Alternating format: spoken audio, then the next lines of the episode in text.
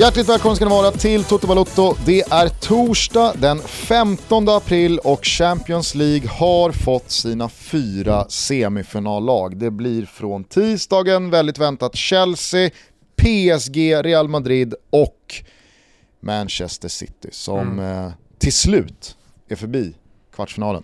De levde lite farligt där, fick rejält med jävla hjälp av Emre Can som eh, jag vet inte riktigt vad han gör med sin vänsterarm i det där läget. Alltså det är väl en sak att eh, man får något hjärnsläpp när en match är död, men i det läget, man såg det också på Emre Cans minspel efteråt, han visste ju att jag fuckade upp där. Det här var inte bara en, en, vanlig uppfuckning hemma mot Mainz i sjunde omgången i Bundesliga när allting går att reparera. Utan det här var vår chans att göra någonting av den här säsongen. Kanske för Emre Can att göra någonting av sin karriär.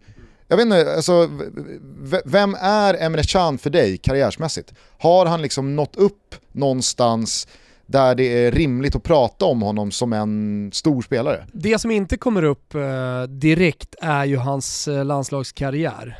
Eh, så om jag bara liksom fokuserar på klubblagskarriären så är väl Emre Can, eh, en spelare i Liverpool som eh, inte var speciellt omtyckt av supportrarna under en tid där Liverpool hade ganska stora problem. Och sen när Liverpool började bli det nya Liverpool, då var han en av de spelarna som offrades först. Jag kommer inte ihåg exakt, han lämnade det där 2018, gick till eh, Juventus. Kom till Italien till ett redan titelvinnande lag. Alltså till, till ett redan fungerande maskineri. Så att det var inte så att Emre Can bidrog direkt när han kom dit, utan ah, han, han blev en bra utfyllnadsspelare. Så Emre Can är en dussinspelare, kan jag säga det här då? Ja, alltså... En dussinlirare är ändå stora klubbar för att han har varit i Bayern München, eller han började ju där som han var Bayern-fostrad och sen Leverkusen kort då innan han gick till, till Liverpool och var eh, förutbestämd, eh, jättebra mittfältare. Sen, det, det är också så här, med Emre Can, det är inte så att han har bara dåliga prestationer. Men det är det jag menar, han är Massimo Gobbi i Fiorentina. Så lirare som var med under Champions League-äventyret, men som inte stack ut. Jag skulle landa i då att igår när Emre Can stod och tog sig över ansiktet och begravde nunan i flatorna så kände jag att här, exakt här och nu, blir Emre Can en dussinspelare. Han blir reducerad till en spelare som man inte kommer komma ihåg om 10 år, om 15 år. Även fast han hade alla förutsättningar. Jag tycker, för att liksom, för mig finns inte Bayern München Emre Can, utan han, han kom ju fram i, i Bayer Leverkusen. Och därifrån så tänkte jag att nu, nu jävla kommer en spelare som från box to box kommer göra det riktigt bra i Liverpool och Premier League och det här är en spelare som nog kan göra ganska mycket med sin karriär.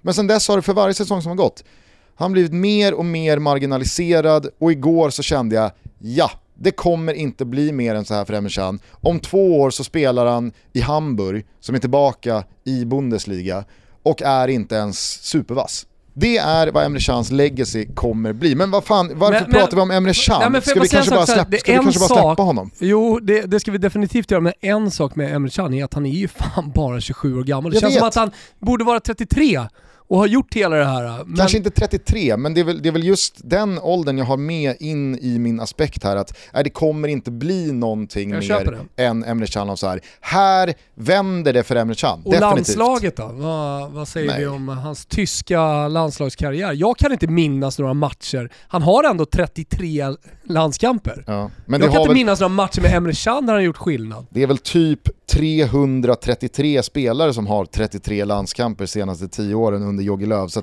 jag vet inte, 33 landskamper för Tyskland, just Tyskland så säger väl det mindre än kanske för andra spelare Det är från, från 2015 nationer. och framåt. Att... Men jag håller med dig, det är inte så att man kan dra sig till minnes en stor prestation av Emre Can i ett eh, Kan du dra dig till minnes någon tyska... stor prestation av Emre Can? Alltså han var ju, vill jag minnas, ganska så drivande i eh, liksom Klopps första Liverpool. Det laget som gick till Europa League-final i Basel. Vi följde dem ganska tätt eh, från Discoverys håll. Jag var nere i Villarreal, det dubbelmötet. Jag var på plats mot Dortmund eh, när de vände och vann där på Anfield. Eh, och sen finalen mot Sevilla. Och alltså, så som jag minns det så var det väldigt mycket Emre Can, det var Lalana, Eh, alltså, ett, ett, Liverpool som Klopp började bygga, så att kanske, och det, det säger väl någonting om Emre Chans legacy, han är liksom reducerad till en gedigen pusselbit i Klopps första Liverpool-bygge. Det, det är vad fan det blev av Emre Can. Ja, första gubben tillsammans med Mandzukic att äh, lämna Sarris Juventus vill jag minnas också. Alltså, det, det, det var de två som blev ratade Eh, först. Ja men han blev väl lite synad i Juventus, som att oh. nej, men så här bra är du faktiskt inte. Och sen så har han kommit till, till Dortmund, han hade väl en pigg starter, men sen dess så känns det mer som att Emre Can för varje månad som går mer och mer synas som en ganska begränsad fotbollsspelare. Skitsamma, det var Emre Can, det var bara min uppstudstanke kring hans eh, mycket, mycket märkliga hans som alltså ledde fram till kvitteringen för Manchester City igår. Och sen så stängde ju Phil Foden det där med 2-1 målet. City går vidare, vad känner du kring det och att Pep till slut löser det? Nej, men att det kanske är den här säsongen då de ska gå hela vägen till final. Eh, I halvtid igår så var jag ganska säker på att eh, Haaland skulle kontra in ett par bollar i andra halvlek. Att City skulle börja bli desperata och att det här Champions League-spöket skulle göra sig påminda hos spelarna.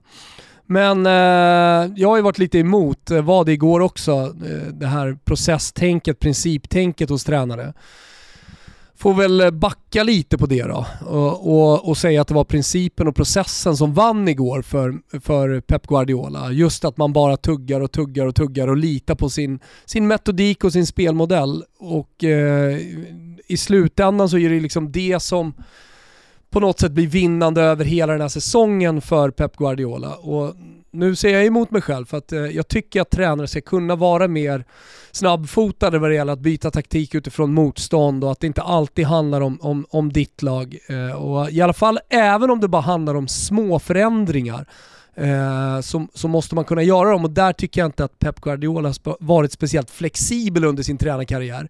Eh, och så kände jag också i paus igår. Och det vet ju du, vi satt ju här du, jag, Danne och, och Kimpa Wirsén. Och, och jag, jag var ganska hård mot honom. Men efter att ha sovit på saken så, så, eh, så kapitulerar jag och säger att eh, det, jag backar helt enkelt och säger att det är principerna och processen som man har, som då driver i Manchester City som blir vinnande i slutändan. Men går det att vinna hela Champions League? För det är någonstans där vi kommer att bedöma Pep Guardiola i slutändan. Alltså, ingen kommer säga, och jag säger inte att han är en dålig tränare på något sätt, men Champions League finns där som en ganska jobbig skugga över Pep Guardiola sedan Barcelona-tiden. Att det inte funkade i Barcelona, och nu, eh, Barcelona i, i eh, Bayern München och, inte, och funkar inte heller nu i City så, så, måste i alla fall bli en final det här året för att jag ska säga att jag eh, helt och fullt kapitulerar kring princip och processtänket. Jag eh, tror, på tal om legacy, så tror jag inte en finalplats räcker för Manchester City och det räcker inte för Pep Guardiola utan han behöver vinna Champions League med Manchester City för att alla de här misslyckade säsongerna ska tvättas bort. Mm. Om man till slut vinner den där bucklan, ja, men då, då blir det ganska lätt att glömma alla de säsonger, alla de misslyckanden, alla de miljarder han och Citys sportsliga ledning har lagt på pusselbitarna för att vinna den här bucklan. Så att jag tror inte att det räcker med en semifinal, jag tror inte heller det räcker med en finalplats, utan City behöver vinna det här. Eh, men det jag tror om man gör det, det är ju att man i sådana fall förmodligen går till historien som det första laget att vinna kvadruppen, alltså alla fyra stora titlar. Och det kan få Pep Guardiola att legacymässigt ta det till en nivå som ingen annan har varit på. Ja. Visst, det är kanske inte någon eh, Sir Alex Ferguson som har verkat och vunnit över 30 år och byggt en dynasti i en klubb, eller en Wenger, eller någon annan av de riktigt stora som har liksom blivit synonym med hela den klubben och kanske förändrat DNA. Men det jag tror att den här kvadruppen skulle göra med Pep Guardiola, och som jag kan känna är ganska, ja men, rimligt ändå, det är att han särskiljer sig då från alla andra tränare i vad han faktiskt har uppnått med en säsong. Det är inte många som har vunnit trippen, men det finns de som har vunnit trippen. En hel del av de stora tränarna. Men att göra en sån här grej som då gör honom unik, fan vad det skulle rimma med Pep Guardiola och hans legacy som han då lämnar efter sig. Jag vet inte hur länge han kommer vara aktiv. Min känsla är att Pep Guardiola, han kommer inte trumma på i 30 år till. Alltså, jag tror att eh, han nog har en horisont framför sig där han känner att då är jag klar. Ja. Och en eventuellt vunnen kvadruppel med det här Manchester City tror jag tar honom jäkligt mycket närmre den horisonten. Att ja, han gör... känner att fan, nej jag kanske är klar. Det gör han säkerligen, alltså, den skulle ju nog göra ganska mycket med honom. Alltså, dels hans legacy skulle ju eh, såklart blir ihågkommet för all, alltid. Det, det, kommer det alltid bli. Eh, men just att han har det rekordet som du säger. Men, men det jag tänker på också, det är att han köper sig lite tid att vara en tränare för Manchester City och vinna ligatitlar bara. Den här pressen med Champions League kommer inte att finnas. Och han kommer kunna fortsätta, tycker jag på ett sätt, att eh, eh bygga vidare på en era. Alltså du pratar om eh, Sir Alex Ferguson. Kanske är det så att när, när eh, Pep Guardiola och nu spekulerar jag och eh, det är en ren hypotes, men han vinner Champions League i år. Då kommer man kunna kolla tillbaka på en era i Manchester City där han byggde om eh, DNA och alltihopa. För det tycker jag nå någonstans är eh, fundamentalt för att du ska kunna prata om en era. Alltså det Klopp gör, om han blir kvar i tio år i Liverpool så byggde han någonting. Eh, Men där tycker jag ändå att det skiljer sig, alltså Liverpool mot Manchester City. För att än så länge så är Manchester Citys omdaning av klubben, den tillhör liksom ägarna den tillhör eh, shejkerna snarare än Pep Guardiola. För att Mancini var där och vann. Han gjorde Manchester City till en vinnande klubb igen och tog upp dem till ligatitlar, tog ut dem till Champions League och liksom var med och byggde om en klubb som blev en annan. Pep Guardiola, visst, det han har gjort i Manchester City hittills, det, det är väl klart att det kommer eka i historien. Men fattar du vad jag menar? att det Manchester City vi ser nu, spela Champions League-semifinaler och vinna ligatitlar, är fortfarande inte Pep Guardiolas Manchester City, utan det är snarare shejkerna. Men Klopp däremot, han tog ju Liverpool från en plats till en annan. Och det var Klopp som gjorde det. Rafa Benitez var där och vann Champions League, absolut. Brendan Rodgers gjorde bra grejer med ett ungt och väldigt eh, liksom, otippat Liverpool och så vidare och så vidare. Men det var ju Klopp som i den moderna historien tog Liverpool tillbaka till deras gamla historia. Alltså där skiljer de sig åt, tycker jag, i liksom, betydelse för, för respektive klubb. Men det jag tror att tiden kommer göra med Manchester City, jag kan inte säga, jag låter som Bojan. Det jag tror att tiden... Eh, Henok. Tro, vad sa du? Som Henok. Manchester United. Ja, nej jag, jag menar, jag menar Henok. Varför säger jag Bojan för? Båda gnagare, kanske därför. Bojan har ändå det... spelat i Manchester United. Vad sa du? Bojan har ändå spelat i Manchester, han borde ändå borde kunna uttala det. Han uttalar garanterat hundra gånger bättre än mig. Det jag tror att tiden kommer göra med Manchester City, nu kommer, nu kommer jag bara staka på det. Det jag tror att det, det kommer göra är att det kommer ge eh, utvecklingen av fotbollen, så som fotbollen ser ut idag och eh, så, så som fotbollen utvecklas med tiden, att det kommer fler oljeshejkar in eh, i flera klubbar och att det smutsiga med att få in Roman Abramovic, det har man nästan glömt bort nu med Chelsea. Nu, idag tittar du ju på Lampard och du bedömer Tuchel, du, du pratar inte ens om, om Abramovic. Men, och det tänker jag att kanske om tio år, när man blickar tillbaka på Pep Guardiolas tid i Manchester City, så kommer man bara prata om det sportsliga och vad man faktiskt lyckades med. Eh, och att det kommer vara kanske ett litet tag till så här om man pratar om City och vad, vad brukar man kalla dem för? Eh, nu är det väl El Cashico El i eh, semin här. PSG mot City. El Cashico alltså de där grejerna kommer försvinna mer och mer. Alltså när, när dagens 12-åringar växer upp och är, är 22 om 10 år, då tror jag inte man kommer prata speciellt mycket om Manchester City, toppklubbarna. Kanske på, eh, på, på, på mindre, ett mindre fotbollsplan. Eh, ja men du tar väl ett lokal... bra exempel med Chelsea där? Alltså, ja, nej, men... det, är ingen som, det är ingen som pratar om Chelsea som en rysk oligarkklubb nej. som har dopat sig ekonomiskt på samma sätt idag som man gjorde för 15 år sedan när Abramovic att, klev in. Nej, och det jag menar är att över, över tid och år för år, egentligen dag för dag, så kommer det att minska och då kommer det bli en hävstång på de sportsliga resultaten som Pep Guardiola har lyckats med. Varenda ligatitel kommer bli större i det historiska perspektivet när man blickar tillbaka. Så att när man, när man går igenom Pep Guardiolas karriär i framtiden så tror jag oavsett om de vinner Champions League i år eller inte, så tror jag att man kommer blicka tillbaka på en större tränare än den, den tränare vi ser idag. Man, man, man kommer se storheten i honom eh, mycket, mycket, mycket mer. Och man väl se eh, på Manchester City som mer ett lag och en era, en klubb, alltså Guardiolas era i City. Eh, men som du säger, problemet med, med Champions League är att det har blivit just en grej nu.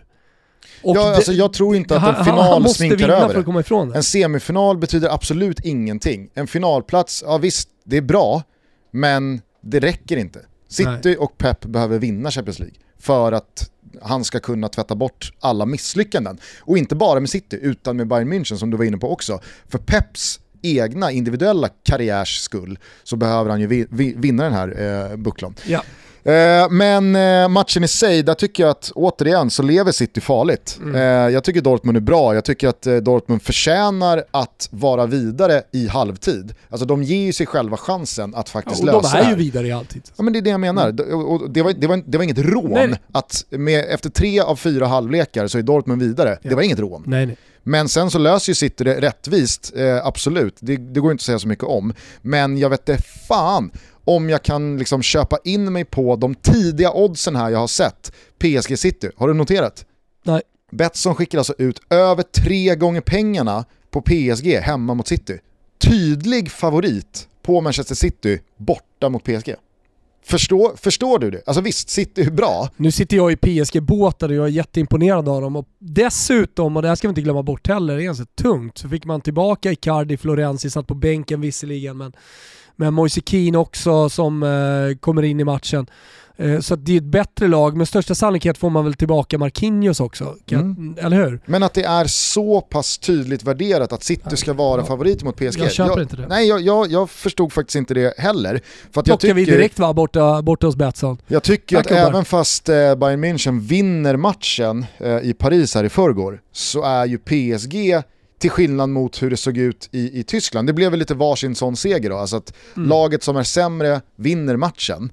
Eh, för att PSG var, tyckte jag, så jävla bra mot Bayern. Och Neymar, jag tyckte du skrev eh, det jättebra på Twitter, att liksom Neymar är den spelaren man tittar på helst i hela världen. Mm. Så som han spelar fotboll, det är en utrotningshotad art, han gör grejer med den här bollen och med sin kropp, och med, alltså hela rörelserna är jag vet inte, det, det, det, det blev sån jävla påminnelse i förrgår om hur sällsynt det är. Ja, nej, men sällsyntheten i dagens fotboll när allting handlar om trianglar, eh, få tillslag och att hitta passningsvägar fram. Allting handlar ju om vilka ytor man ska hitta hela tiden.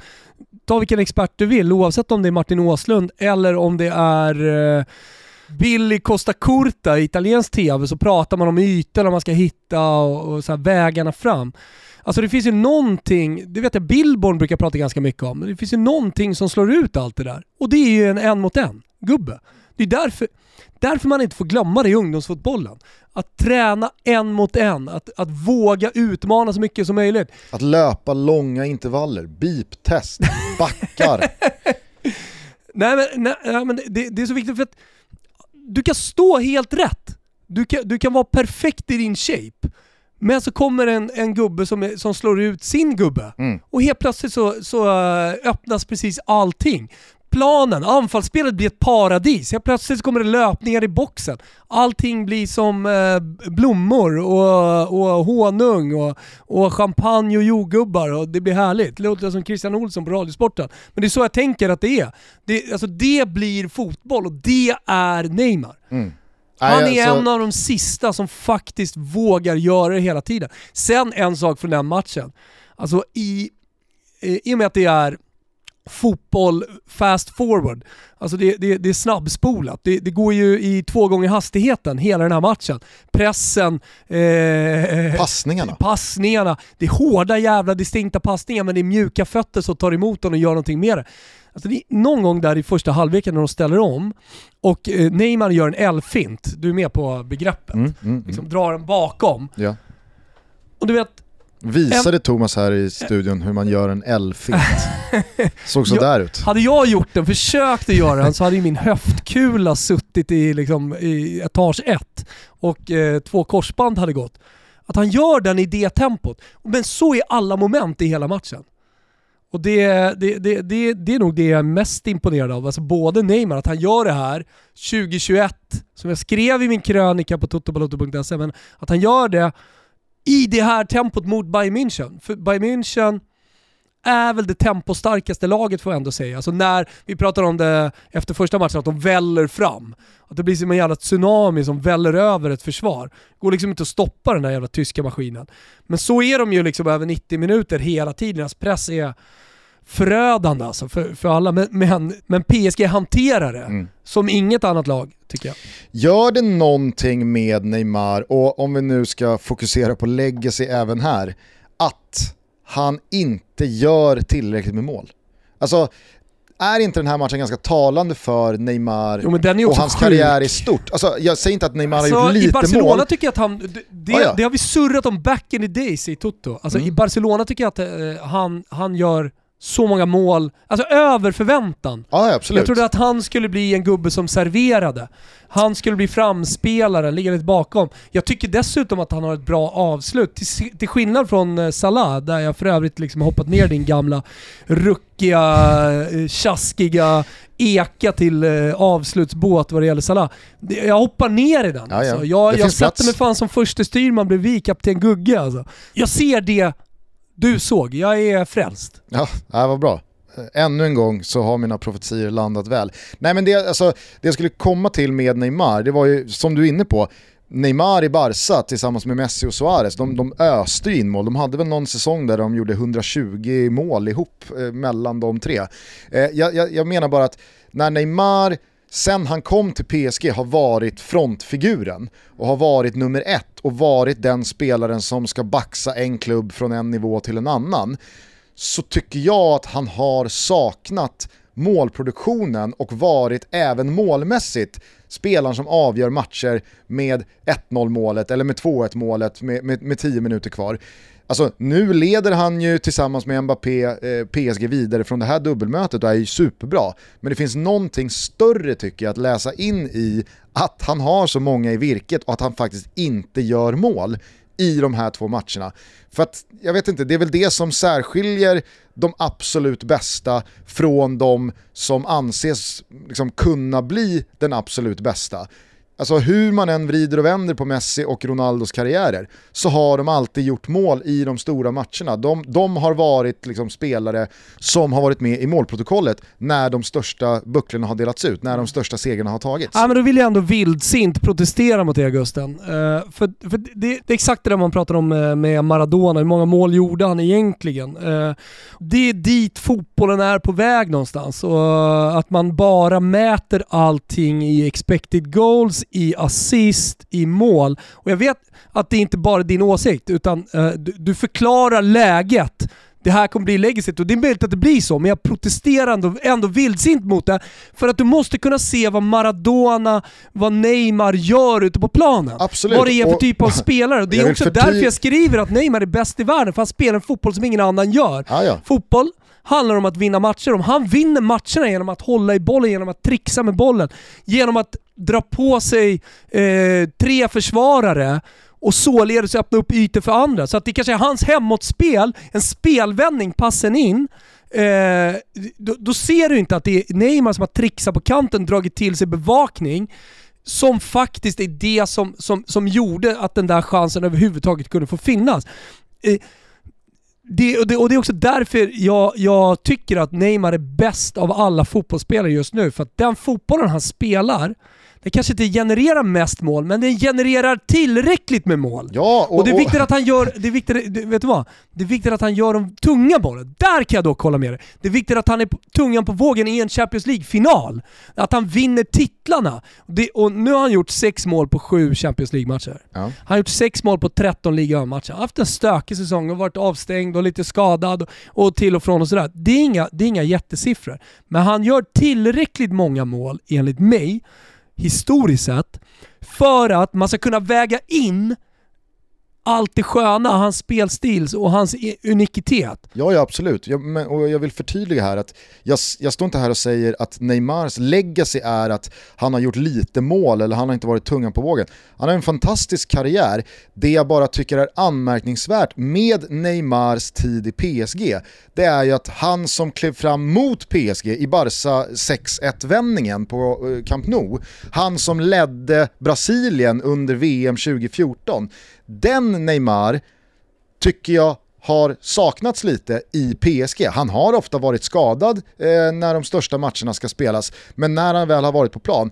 återigen, ta de här matcherna som exempel. Superbra, superbidragande till avancemanget. Men det finns någonting symboliskt för Neymars tid i PSG, att han inte gör mål i de här matcherna. Det var bara det. Jag kommer, säger... kommer i semin, kommer i finalen, han har sparat sig. Ja, det, det, det, håll med om att det hade gjort ja, ja. någonting för hur man ser på Neymar. Får, får, jag, får jag bara lägga ett annat perspektiv på det? Alltså helvete vad bra han är, Neuer. Han är bäst i världen på att komma ut. Han blir så stor och han får så lite hål. Ja. Det, som, det, det, det, finns inga tunnlar att slå, det finns inga luckor under armar att hitta. Han, han är bara, han, han, han är enorm. Det måste vara hopplöst att vara anfallare. Men på tal om Bayern München, jag vill fråga dig eh, om du tänkte samma sak som jag gjorde i förrgår när då de regerande mästarna fick lämna turneringen redan efter kvartsfinalfasen. Att mm. man blev lite förvånad över hur det här Bayern München kunde brinna ut så snabbt. Visst, nu saknades Lewandowski och han hade såklart gjort skillnad i utgången av det här dubbelmötet med tanke då på hur eh, första mötet i, i München såg ut. Men fattar du vad jag menar? Att så som man tänkte på Liverpool för ett och ett halvt år sedan, när de bara flög fram, de hade varit i två raka Champions League-finaler, de hade vunnit Champions League, de slaktade rent ut i Premier League och man kände att det här laget kan slå precis vilket lag som helst ganska länge nu. Men sen så kom det som ett brev på posten att, ja men just det, så funkar inte fotbollen. Att ett sånt här lag kan inte bara de kan inte bara trumma på på högsta växel i fem säsonger, för så funkar det inte. Det här mm. laget kommer liksom, de, deras tank kommer köra slut. Men med Bayern München, så som de spelade förra säsongen, jag vet inte, jag, jag fick sån jävla tydlig känsla och profetia kring att det här Bayern München med Hansi Flick, med Lewandowski längst fram och med den här ryggraden som finns som man hade bytt ut från eh, Lam och Schweinsteiger till eh, Kimmich och Goretzka. Eh, man, man, hade bytt ut Ribéry och Robben mot Sané och Gnabry. Alltså så kändes det som att nej men, det här kommer inte ta slut på, på flera, flera mm. år. Men kände du som jag gjorde när de klev av plan här i Paris att ja, det var nog det för det här Bayern München. Nu kommer nog ganska mycket hända med Bayern München innan man ser dem på väg mot en Champions League-final igen. Ja, nu när du säger det, jag såg det inte direkt efter matchen. Och jag hade inte en aning om att det kunde gå så fort Nej. för det här Bayern München, men jag tyckte de, de, de var jag bra på det. Jag kan definitivt se att det, att det blir en liten uppförsbacke nu, att man får bygga upp det igen. Och ja. Att det kanske blir ett par år, eller, eller hur lång nu tiden det eh, är. Att det blir andra lag som, som, som prenumererar på finalplatser. Ja, men Alaba kommer lämna, du pratar Neuer, visst han är där, Boateng är där, Lewandowski är där, Müller är där. Är det spelarna de ska satsa vidare på? Mm. Eller ska det byggas om? Blir Hansi Flick kvar? Mm. Eh, vad, vad, vart, vart, tar man vägen från Bayern München? Det är en tysk förbundskapten som ska sättas efter EM. Mm. Och det är, ett, det är ett jobb som eh, alla tyska coacher drömmer om att få någon gång i livet. Även om du är Klopp i Liverpool. Alltså är du med? Han kanske och på ser... tal om att få en känsla för någonting. Ja. Fick man inte den känslan igår när, när eh, slutvisslan ljöd på Anfield? Att Klopp nog... Han, han har ju tänkt tanken senaste dygnet. Vad var det Kimpa Wirsén skrev? Han skrev ju på... Han har jävla penna Kimpa Wirsén måste man ju säga. Gusten? Ja, nej men den har alltid Farväl varit vässad. till Klopp. Det är bara att inse att Jürgen Klopps era som Liverpool-manager snart är förbi. Det är tydligen bara att inse jag tror vi vet Och då ska vi säga länge. till våra lyssnare, för de som inte vet det, att Kim Hirsén själv är ju stor Liverpool-supporter. Ja, ja. Så det, det är inte någon som eh, tar sig friheten att eh, döma ut Klopp som Liverpool-manager, utan det, det, det, det är en Liverpool-supporter som talar här. Mm. Men precis eh, som att vissa sanningar är lättare att hantera om de förblir oadresse- oadress- oadresserade är en tanke vi inte velat tänka. Men han tänker den öppet, för det är det han har inom sig. Mm. Så, eh, så här, eh, det är mycket möjligt att uh, Jürgen Klopp blir kvar och han vinner titlar, får tillbaka sina nyckelspelare, gör en bra transfersommar, vinner Champions League nästa år. Det är klart eh, det, det också kan hända, det är, det är inte det, men jag tycker att det är intressant i alla fall att tänka tanken högt och att prata om den. Ja men och sen så kan det ju faktiskt också vara så här att även om Klopp är kvar i Liverpool i en, fem eller tio säsonger från och med nu så tror jag att igår så dog det här Liverpool. Alltså det Liverpool som eh, kommer vinna Premier League igen eller som kommer spela en Champions League-final igen, det kommer inte vara det här Liverpool. Och då pratar jag alltså om Salah, Mané, Firmino, Jordan Henderson, eh, van Dijk, Allison och Andy Robertson. Nå- några av dem kommer säkerligen vara Exakt, och Klopp kanske är där igen om fyra år med ett nytt Liverpool. Men det Liverpool som spelade två Champions League-finaler, vann den där förbannade ligatiteln efter 30 år och gick fram som en maskin på Anfield.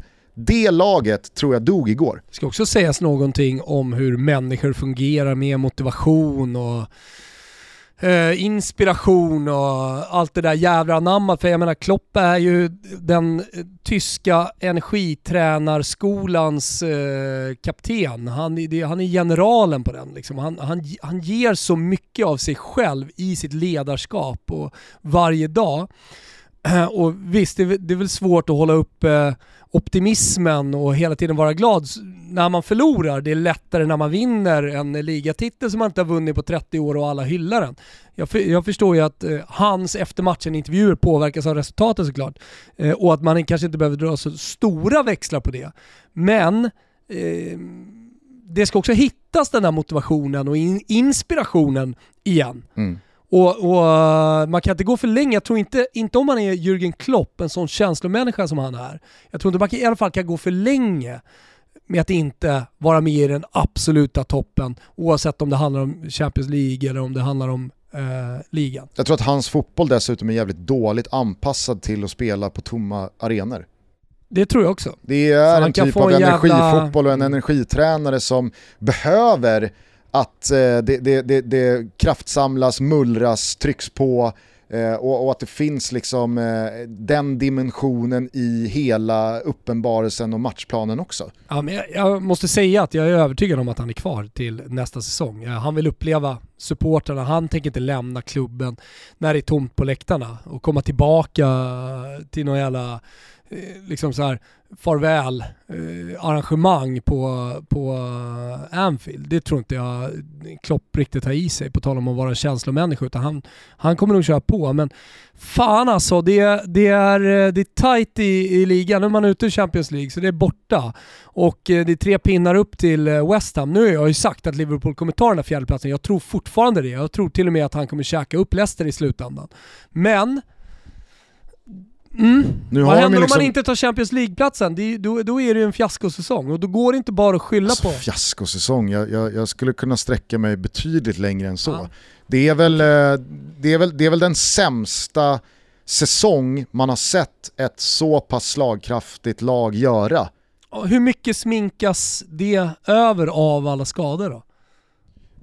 Alltså en, en, en del, men de som, de som på riktigt tycker att man kan stå och vifta med ett korsband på van Dijk och på så sätt svära sig fri från att ett missat Champions League-spel och att man åker ur Champions League så här ändå tidigt som man ändå får säga att Liverpool gör, sett till att man faktiskt har varit i två finaler relativt nyligen. Alltså, då, då, då vet jag inte riktigt hur man resonerar, för att det laget Liverpool ställer på benen stora delar av den här säsongen. Alltså, om, man, om, man, om, man, om man tycker att det är rimligt att ett sånt lag ska komma sexa, sjua, kanske åtta i Premier League, alltså det, det, det då har, man, ju- då har man ju byggt laget fel om van Dijk är så mycket. Och visst, jag vet att Joe Gomez och, och eh, Matip också är skadade, men jag vet inte, då, då har man ju investerat alldeles för mycket i en spelare. Och jag tror att den bistra sanningen är inte att med van Dijk så hade Liverpool i detta nu gått en tight kamp med City om ligatiteln och man hade slagit ut Real Madrid i Champions League. Det tror jag inte. Utan jag tror snarare att det här är, som vi var inne på, det är en tom tank i detta Liverpool. Det är inför tomma läktare så här länge med de här titlarna som man till slut tog jag tror att det är så jävla mycket svårare än vad jag och många andra förstår att liksom börja på ny kula, motivera sig till en ny säsong och ta allting från scratch igen. Jag, jag, jag, är helt övertygad om att det här, det här laget behöver byta olja. Den här motorn har liksom gjort så pass många varv nu att det, det är läge att, att genomgå en service här. Vi är denna vecka sponsrade av Flowlife. Jajamensan, detta svenska företag som är marknadsledande på innovativa massage och träningsprodukter. Jag vill direkt, Gusten, säga tack till Flowlife. Mm. Kanske du undrar varför jag är så tacksam? Det är klart att jag gör. Ja, men min dotter har haft lite problem med nacken och lite i ryggen och spelar väldigt mycket fotboll. Eh, och då eh, fick jag upp ögonen för deras massagepistol, Flogan Pocket. Det är alltså det senaste inom det här. Den är inte enbart kraftfull utan också jävligt smidig och kompakt. Jag kan ha med den när vi åker på träningsläger, när vi åker ut till landet, när man åker ut och reser och så vidare. Den är inte större än en smartphone. Flogan Pocket alltså, men det, jag vill bara säga det, den har tre lägen. Så man börjar med det ena och sen så går man ju ganska snabbt upp till tvåan och sen så kör man trean. Det är rejält tryck i den och oavsett om man liksom har ont i en vad eller om man har ont i nacken eller ja, vad det nu är, så är det en kanonprodukt. Jag skulle dessutom vilja slå ett slag för träningsprodukten Flow Tank som är den senaste innovativa succén från Flowlife. Det är, ska vi säga, ett uppblåsbart träningsredskap som man fyller med vatten vatten och eh, således kan då skaffa sig en skivstång eller en hantel eller en sandsäck att ha med sig ut i skogen eller ut på löpvarvet om man har tänkt att träna lite extra. Den är otroligt smidig och så tömmer man den bara på vatten när man är klar med den och så kan man trycka ner den och så blir det som en, en ihopknögglad eh, plastpåse och det vet ju alla hur lite plats en sån tar. Ja men exakt och så kan man ju, i och med att du sa det här med vattnet, eh, det är viktigt att säga, då kan man ju välja vilken tyngd man vill ha också. Precis. Så jäkligt bra pryl att ja, men ta med sig ut på löprundan eller ut till land eller vad man nu ska. Just nu så får man 20% rabatt med eh, koden TOTOFLOW20 och den gäller alltså hela köpet. Så gå in på flowlifesweden.com och bekanta dig ännu mer med Flowlifes produkter. Ja, och Flowlife har alltid 100 dagar nöjd kundgaranti så man kan alltså testa sin produkt i 100 dagar innan man bestämmer sig. In på flowlifesweden.com, in nu! Och erbjudandet gäller fram till den 30 april. Vi säger stort tack till Flowlife för att ni är med och möjliggör Toto Balotto.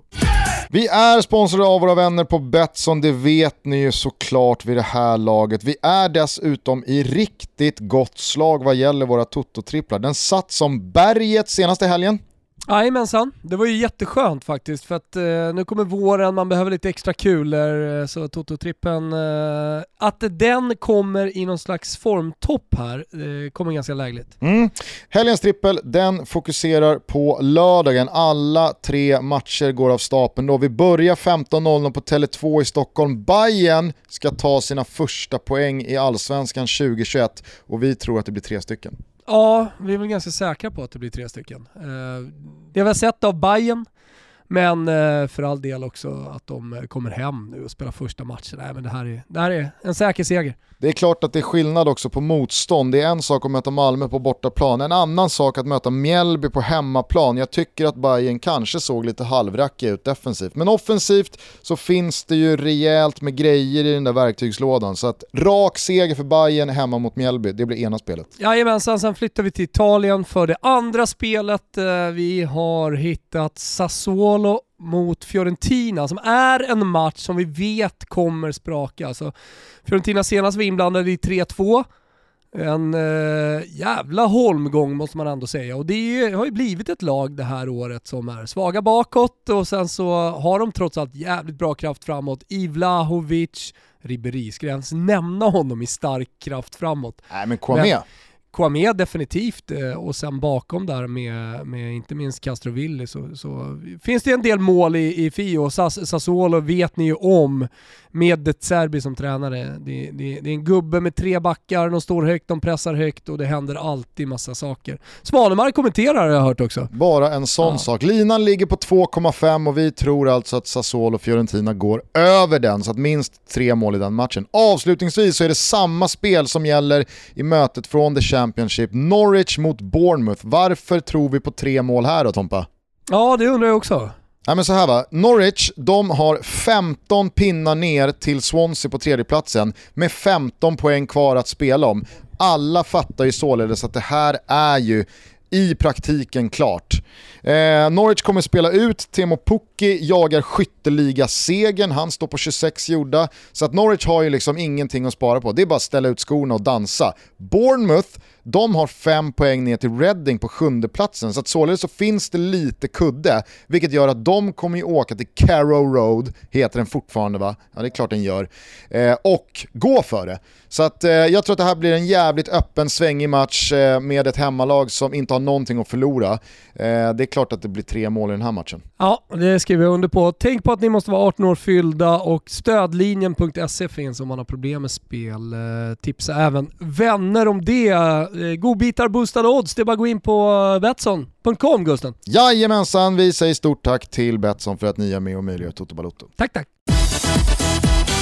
Ja, och på tal om att byta olja så har ju Chelsea verkligen gjort det. Alltså, de har ju bytt hur mycket olja som helst. De har ju dessutom eh, bytt ut eh, liksom Prima Pilata. Och alltså kolla på deras säsong, de går ju in i eh, 2021 med helt andra förutsättningar och förväntningar än vad Liverpool gör. Alla förväntar sig att Liverpool ska vara med i toppen och, och kriga och kanske till och med ta sin andra raka ligatitel. Sen kommer skadorna, sen kommer skiten och eh, Liverpool halkar efter för mycket och City vandrar rätt tidigt. Men, men så här, om Chelsea tar en Champions League-plats, wow, det är ju bra. Då är de ju... Eller ja, alltså, givet läget Chelsea var i när ja, Tuchel kom in. Och det är en säsong där man har bytt tränare. Absolut. Alltså jag menar, under säsong. Ja, ja, jag menar bara att backar du bandet till säsongstart så hade ju ingen liksom jublat och sagt wow åt att Chelsea löser en Champions League-plats. Alltså, det är byter bra. Du, byter du tränare under säsong, ja men då har du ju misslyckats. Exakt. Då, är, då, då är det så här. Den här säsongen ska inte gå att räddas lite grann. Nu har man jättehänget på fjärdeplatsen, ja till och med femteplatsen. Fan, de är, jag kollar på tabellen nu, de är två poäng efter Leicester. Kanske blir det så att det är Chelsea-Liverpool eh, som joinar United City. Nu fick jag i alla fall en stark magkänsla. Eh, men, men de är i semifinal i Champions League. Ja, ja. Alltså, det, det, det, det är ju, vi pratar ju om en jättesäsong. Och jag tror faktiskt att Chelsea har ganska goda möjligheter att störa Real Madrid. För att är det, no är det någonting Chelsea under Tuchel har visat sig vara jävligt bra på så är det ju att vara så snåla att man inte ger, som du pratade om kring Neymar, de bjuder ju inte på en enda kvadratmeter ute på plan. Nej. Det kan nog slå ut eh, ganska mycket av Benzema, Kroos, Modric, när det blir för mycket vakuum ute på plan och det inte finns de här eh, kvadratmetrarna, det finns inte ytorna, ja, det, det, finns Vinicius inte tiden. Junior har liksom sin Neymar-dag. Exakt. men, men sannolikheten är ju inte med honom här. Nej. Om man kollar historiskt. Nu finns det inte så mycket historik att kolla på i och med att det är en ung spelare som precis har börjat lira fotboll, på säga, men i alla mm. fall på den här nivån. Men ändå, du förstår vad jag menar, det är en ojämn spelare. Nu ska han ha den dagen mot Chelsea. Han, ska göra dem, han måste göra de grejerna som Neymar gör för att det ska funka. Och som vi har varit inne på kring andra lagar, inte minst Liverpool, så har ju Chelsea kommit ut från, eh, vad heter, är det bilprovningen man eh, besiktigar bilen på? Ja, det bilbesiktningen. den på ja. lite olika ställen. Ja, men alltså Chelsea har ju rullat ut från bilbesiktningen, gått igenom den med en ny motor, med ny fin, alltså så här, där är det bara gasa lirar, på. Ja. De har full tank och, och, har tänkt att lägga sig i vänsterfil och köra här ett tag. Mm. Där är ju de i sin fas som klubb.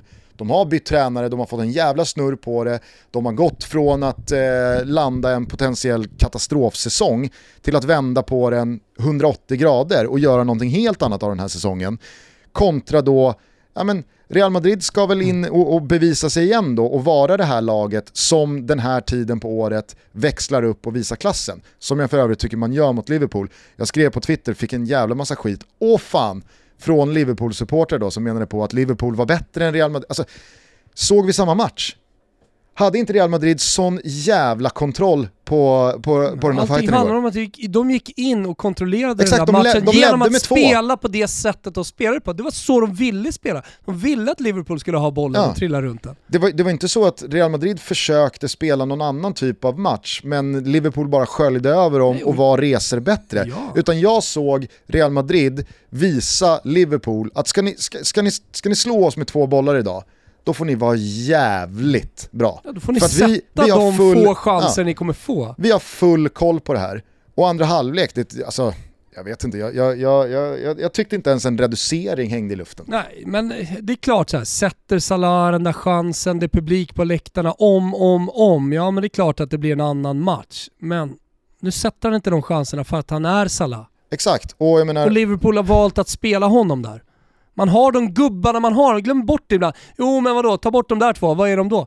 Fast vadå ta bort de där två, vad är de då? Och Real jo men det är många som resonerar så Ja, ja. i, kring fotboll. Men är inte Real Madrid också det, det yppersta motbeviset på att inte hålla på och tänka om och tänka men?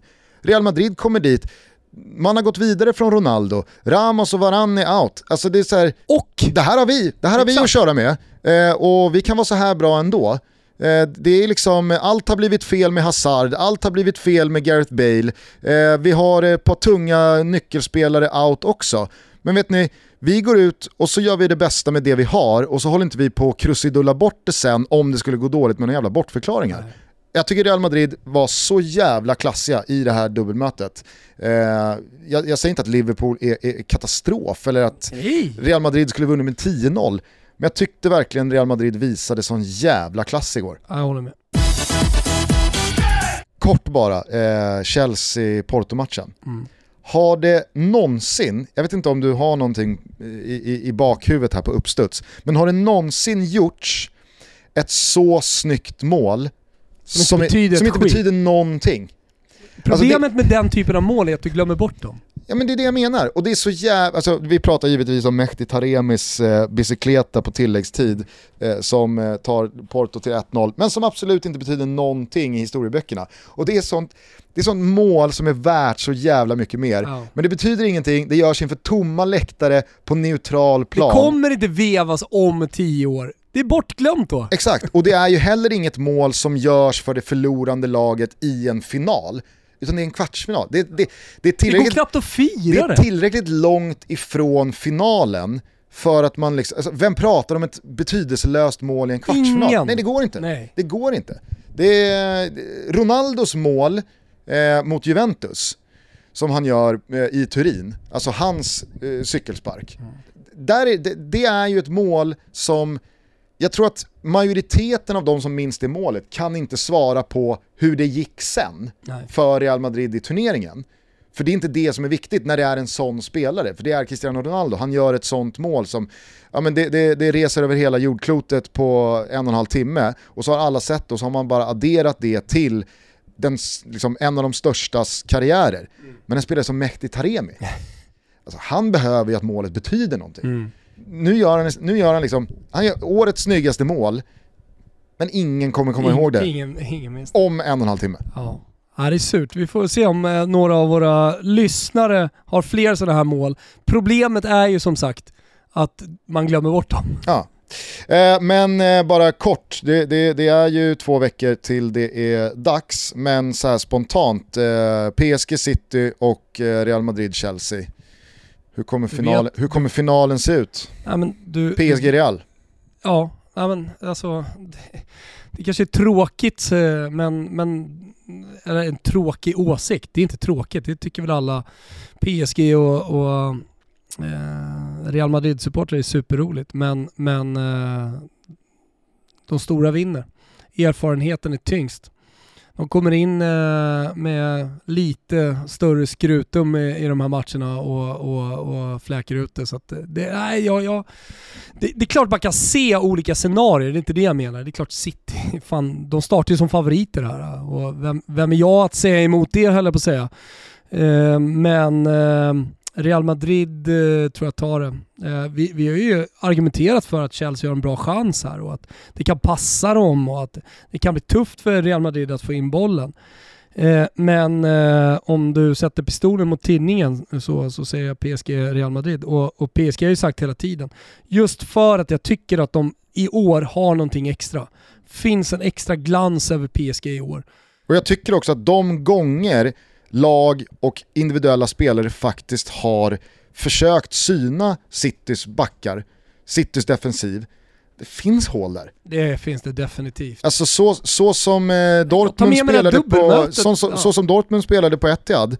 Andra halvlek på Etihad, första halvlek i Dortmund. Jo men alltså, och, och då, då ska man det är också... 90 minuter som man ska värdera här. Och då ska man också byta ut Jude Bellingham och Marco Reus till Di Maria och Neymar. Hoppsan. Haaland, ja det blir Mbappé. Det kanske är ett pinnhål upp ändå. Ja. Och nej, jag vet inte, alltså att, att jag ser odds just nu med två veckor kvar på PSG till dryga 2,60 gånger pengarna att kvalificera sig. Köp med... inte riktigt det nej, alltså. 1,44 på ja. City. Jag ska nog in och lägga ett litet early bet här eh, när vi klickar av eh, podden för idag Gustav. Hörru du, eh, tar du med dig någonting annat från den här semifinalrundan som givetvis är hela dagens avsnitt? Ja, men jag tycker att eh, känslorna och, och eh, åsikterna kring de här matcherna är, är förmedlade ganska bra. Sådär. Försökte hänga med lite runt om i fotbollsvärlden, såg att eh, Gasperini är på väg att, torska dit för några jävla dopingbrott här. Va? Ja. alltså inte, han har inte Han har sig. tryckt i sig EPO för att det hade varit något. komma i form här ja, inför Beach 2021. Cykla upp för Alperna i sommar. Bloddoping. Nej, nej, han, nej, han, jag hade en spelare, jag vet inte vem det var, som eh, skulle testas då. De testas ju hela tiden. Dopingkommissionen, den italienska var där. Ja, då sa han, du, kom med mig här. Du ska inte göra någon jävla dopingprov, vi har, vi har träning. Och sådana där grejer är lite farliga. Eh, för att eh, jag, jag, förstår att det till största sannolikhet handlar om att eh, eh, Gasperini ville ha honom på träningen och liksom fan komma här och störa våran viktiga uppladdning och att han är ju en surgubbe. Det har ju blivit väldigt tydligt, eh, inte minst den här säsongen, han har varit i blåsväder några gånger och varit väldigt arrogant och dryg eh, mot eh, domare och, och, folk som jobbar runt omkring matcharrangemanget. Va? Men, eh, men eh, här gick han nog lite för långt. Eh, det kan bli avstängning och, och böter och skit. Här, Har inte Toloi lite dopingaura? Alltså hela Atalanta har väl ett så här rejält jävla... inte, inte, inte Muriel och Zapata. Nej men så här, de, de, de Italien liksom... har en skandal i sig. Det var ett tag sedan. det är dags. Calcio Scomesse. det, det är dags för en ny skandal, kanske är det Atalanta. Kanske, kanske är kanske, den liksom, systematiska dopingen från att spelarna är 14 år gamla som har pågått i decennier Kanske får vi till slut svaret på vad fan liksom, Atalanta och Gasperini och, och Percassi sysslade med. Jaja. Det var doping hela vägen. Det var doping hela vägen. Så, det, alltså, Norling, han blev Per Elofsson. Rå... Som försökte haka på Johan Millig, gick in i väggen, dog. Hade inte Millig varit dopad, varit med där, ja då vet alla att eh, hela kungen det mästerskapet hade varit Per Elofsson. Mm. Nu, nu, nu, gör, nu gör Atalanta samma sak. Deron och Freuler och Gåsens är egentligen så dåliga som de borde som vara. Som de låter. Ja, så, dels som de låter men också som de borde vara. De borde... Palomino, Romero och de här gubbarna. Alltså det är liksom, egentligen ska det inte gå, men Alltså, Romero, det, det, är ju bagan. Exakt. Egentligen. Ja, ja. Men de har, Golin, de, de, decent mål verkligen. De har dopat upp det här gänget. Nu, nu, nu ser jag allt så klart helt plötsligt. Håll, håll, Atalanta håll. har ju systematiskt dopat sig i fem år och nu håller den här skandalen på att rulla upp sig. Fan, ja, men, ja, men, fint när man lägger pusselbitar Det var länge sedan, alltså, så här, Italien har ju en rejäl skandal i sig. Ja, det kommer ju snart, frågan mm. är vad den handlar om då bara. Nu har det varit domare, spel, fan doping, det var ju på Juventus tid. Ja. Alltså slutet på 90-talet.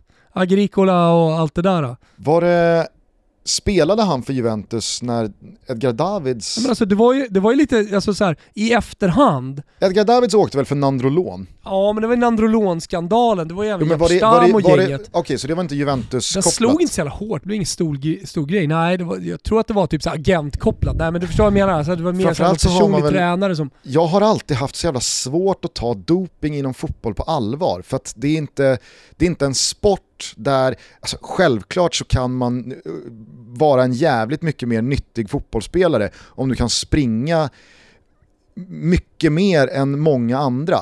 Men det är samtidigt en sport som bedöms och avgörs på sätt som inte går att dopa sig till. Därför är jag, alltså, jag har alltid haft sån jävla sval inställning till de fotbollsspelare som har eh, dopat sig. Ja, och därför kanske så här, doping inte är jaha, så stor i fotbollen. ja, ja. För att du, eh, eh, fotbollen, då, då måste du hålla i, i 40 matcher varje säsong och då handlar det jävligt mycket om eh, de, de inre kn- knäledsmusklerna snarare om eh, liksom råstyrka. Ja, och hur bra du är kommer alltid vara liksom din teknik, din spelförståelse, din, ditt beslutsfattande, din, din, din faktiska förmåga att slå en spelare, att ta ett skott, att vara en bra avslutare. Det går inte att trycka en spruta Nej, i armen eh, eller eh, hålla på Så du blir by, byta av blod. doping. Nej.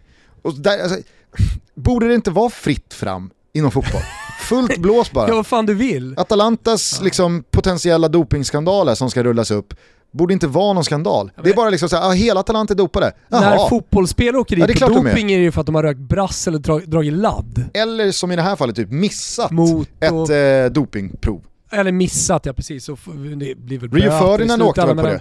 Ja, Han, han åkte väl sju månader på att han inte dök upp på ett dopingtest. men eh, det var ju... Det, Jag tror att det, hans förklaring var att eh, han flyttade den dagen.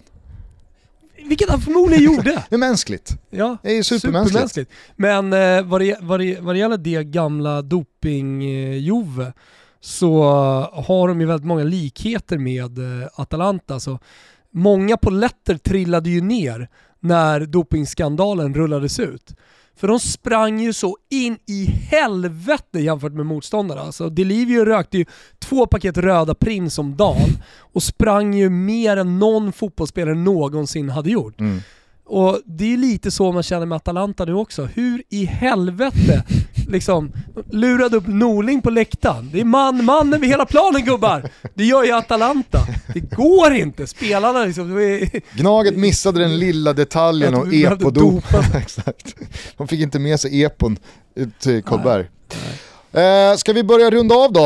Eh, mycket trevlig torsdag har det varit Gustav. Semifinalrundan är avslutad, vi är halvt inflyttade i vår nya studio. Vi står här på Kungstensgatan 26 mitt emot varandra. Det saknas fortfarande lite teknik och den sista touchen innan vi är up and running till 100%. Mm. Men eh, det, var, det, var, det var skönt och kul att vara tillbaka i, i samma rum igen. Exakt, nu är, vi, nu är vi här och det är här vi kommer vara i vårt uh, nya hem. Vi skulle dragit igång tipslördag till, uh, till lördag, men uh, vi, vi får inte upp, kamerorna funkar inte och vi får inte ljudet att lira. Vi har köpt dyra konsulttimmar för att lösa detta, men det kommer nog inte hinnas med. Så tipslördag blir uppskjutet en vecka, men vi, vi, vi är snart där. Den som väntar på något gott kan ta sig en liten Pepsi alldeles snart när vi är klara för dagen. Ja, fan nu kommer ju våren. Titta ut Gusten! Mm, Vi har ju snart en glasvägg här och då ser man hela vägen ut. Eh, och det är eh, strålande sol, det är, vet du vad det är? Det är Pepsi-väder. Det är Pepsi-väder, du, du är med. Det är klart att jag är med. Hörni, eh, ha en trevlig helg. Vi hörs igen på måndag. Förlora er själva i all härlig jävla ligafotboll som spelas. På söndag kväll så öppnar Gugge Fotbollssöndag i Europastudion. Det är Napoli-Inter som är huvudmatch. Oj! Smakar inte jättedumt va? Nej, vet du vad jag vill säga då? Säg att Napoli har god chanser. Det tror jag också. Mm. Inter är... eh, Alltså där är det ingen vrålande motor i vänsterfil. Där är det, det är en, det är en, det är en, se, nej, men det är en segrande bil som nu bara liksom ligger, och, ligger och rullar lite på neutralläge. Det kommer en förlust här, det vet man ju. Men det är ingen fara på taket för det. Eh, 20.00 ses vi på, på Simor. Ja, och eh, ni läser mig och alla andra fina skribenter på totobalutto.se. Häng med där, kommentera, häng på kl- klotterplanket, livechatta. Det är skitkul. Ciao tutti! Ciao tutti! It's been seven hours and fifteen days since you took your love away. I go out all night and sleep all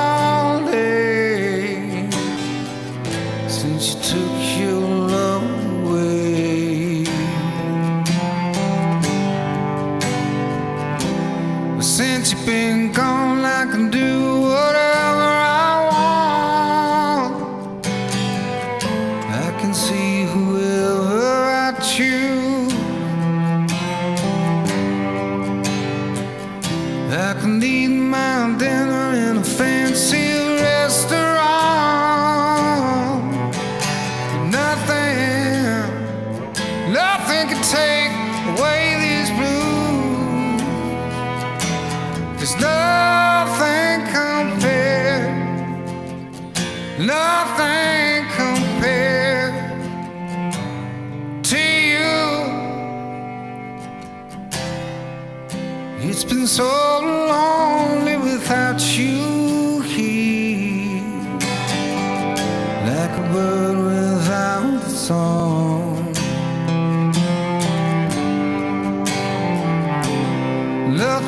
stop